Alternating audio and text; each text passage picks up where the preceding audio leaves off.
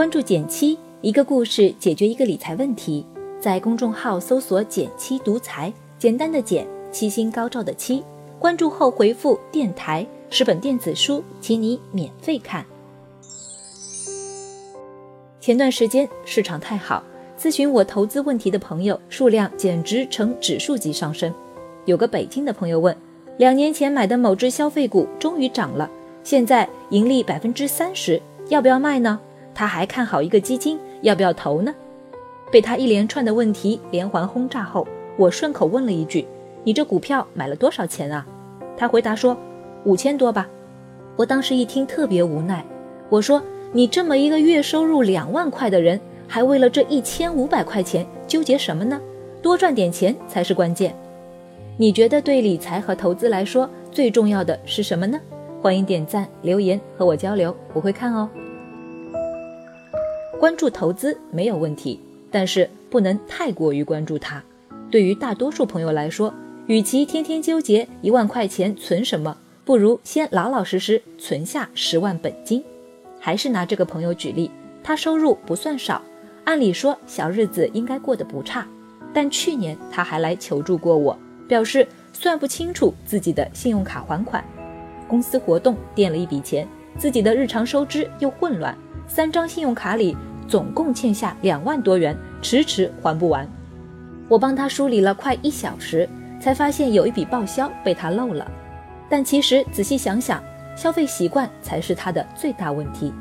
一直以来，他都靠各张信用卡和花呗之间的腾挪来周转资金，过着拆东墙补西墙的日子。等他醒悟过来，眼前的账单已经有些难以收拾了，这才跑来找我帮忙。他说：“现在的消费都用信用卡，出入都在手机上，没有了真金白银的交易，好像花的都不是自己的钱。等该还款了，才觉得惊吓。然而好了伤疤忘了疼，到下个月该买该花的还是一样不落。很早之前我们做过一个小调查，我们问了不少朋友，他们的第一桶金是怎么来的？其中有个数据很有意思，因为百分之八十以上的人。”第一个十万元靠的都是看起来最老土的方法储蓄，而像我朋友这样对自己的账务不敏感，对消费又不节制，自然理不好财。所以我才劝他定个小目标，先存十万块最实在。十万元听起来不多，但真的要存也并不是那么容易。那么有什么办法能够帮我们更好的完成它呢？方法其实不难，做好下面这三件事。不出半年，你就能把财务状况理清楚。第一件事，巧用电子账单。现在微信和支付宝都有自己的电子账单功能，每个月的支出分类都清清楚楚，方便了那些不愿意主动记账的人。当然，如果你的消费渠道太分散，也不适合用电子账单。所以我的建议还是要把主要的支出都集中在一个渠道上，这样每月就只需要复盘一个电子账单就可以了。第二件事是给账户做减法，光记账还不行，理清个人账务的第二步是给自己的账户做减法。拿我的朋友来说，我的建议是还清债务后只保留一张常用信用卡就好，花呗如果不能关停，就把额度降到最低，限制自己透支的渠道和额度，是有效减少冲动消费的最佳方法。第三件事，用好一零五零定律。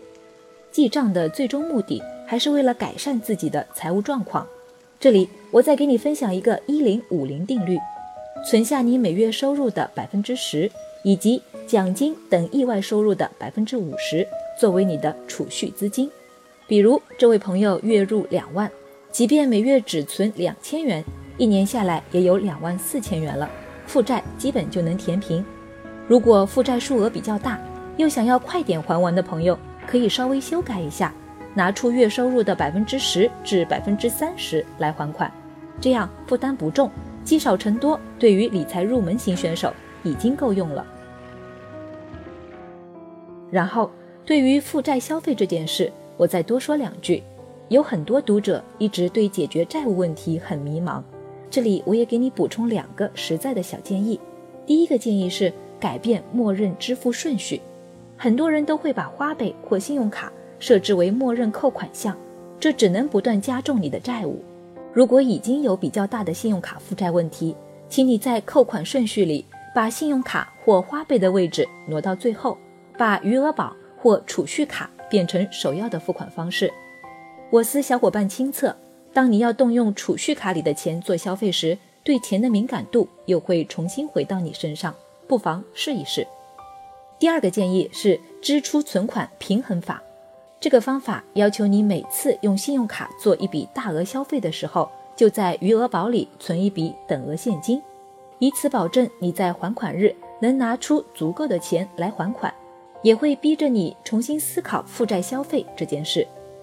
钱不是一味的节省，但也要花的值得。